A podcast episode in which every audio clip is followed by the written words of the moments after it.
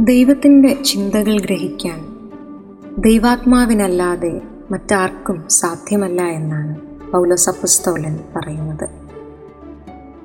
പഴയ നിയമത്തിൽ പ്രവാചകന്മാരിലൂടെ സംസാരിച്ച പുതിയ നിയമത്തിൽ ക്രിസ്തു തന്റെ ശിഷ്യർക്ക് വാഗ്ദാനം ചെയ്ത ദൈവാത്മാവ് സഹായകൻ.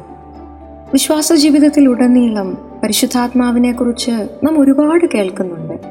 പക്ഷേ പഴയ നിയമത്തിൽ യാഹ്വെ സംസാരിക്കുന്നത് പോലെ പുതിയ നിയമത്തിൽ ഈശോ സംസാരിക്കുന്നത് പോലെ പരിശുദ്ധാത്മാവ് ഒരിടത്തും നേരിട്ട് സംസാരിക്കുന്നത് നാം കാണുന്നില്ല. ക്രിസ്തുവിന്റെ ഭാഷയിൽ പറഞ്ഞാൽ ലോകം ദൈവാത്മാവിനെ കാണുകയോ അറിയുകയോ ചെയ്യുന്നില്ല. പക്ഷേ യോഹന്നാൻ സുവിശേഷകൻ പതിനാല് പതിനേഴിൽ ഈശോ ശിഷ്യന്മാരോട് ഇങ്ങനെ പറയുന്നത് നമ്മൾ കാണുന്നുണ്ട്.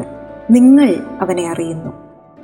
ക്രിസ്തുവിനെ അറിഞ്ഞവർക്കും അവനെ പിഞ്ചൊല്ലുന്നവർക്കും പരിശുദ്ധാത്മാവ് മറഞ്ഞിരിക്കുന്ന മനസ്സിലാക്കാനാവാത്ത ഒരു നിഗൂഢതയൊന്നുമല്ല.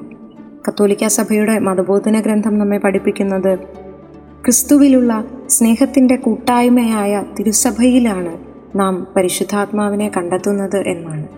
വിശുദ്ധ ഗ്രന്ഥത്തിൽ വിശുദ്ധ പാരമ്പര്യത്തിൽ ക്രിസ്തുവുമായി നമ്മെ ചേർത്ത് വയ്ക്കുന്ന കൂതാശകളിൽ അനുഷ്ഠാനങ്ങളിൽ അവാച്യമായ നെടുവീർപ്പുകളാൽ നമുക്ക് വേണ്ടി മാധ്യസ്ഥം വഹിക്കുന്ന പ്രാർത്ഥനാ വേളകളിൽ സഭയിൽ ദൃശ്യമാകുന്ന ആത്മാവിന്റെ ദാനങ്ങളിൽ ഫലങ്ങളിൽ ഇതിനൊക്കെ അപ്പുറം വിശുദ്ധ ജീവിതങ്ങളിൽ. അങ്ങനെ വരുമ്പോൾ നമുക്ക് ചുറ്റുമുള്ളവർ പരിശുദ്ധാത്മാവിനെ അനുഭവിച്ചറിയേണ്ടത് നമ്മുടെ ഓരോരുത്തരുടെയും വിശുദ്ധ ജീവിതങ്ങളിലൂടെയാണ്. ആത്മാവിനാൽ നിറയാൻ നമ്മെ തന്നെ നമുക്ക് വിശുദ്ധമാക്കാം ഈ ദിനങ്ങളിൽ.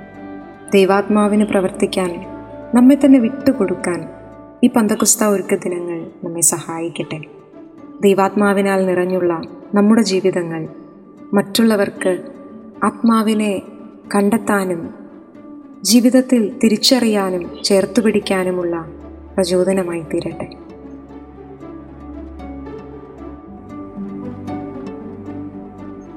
You are listening to Heavenly Voice from Caris U.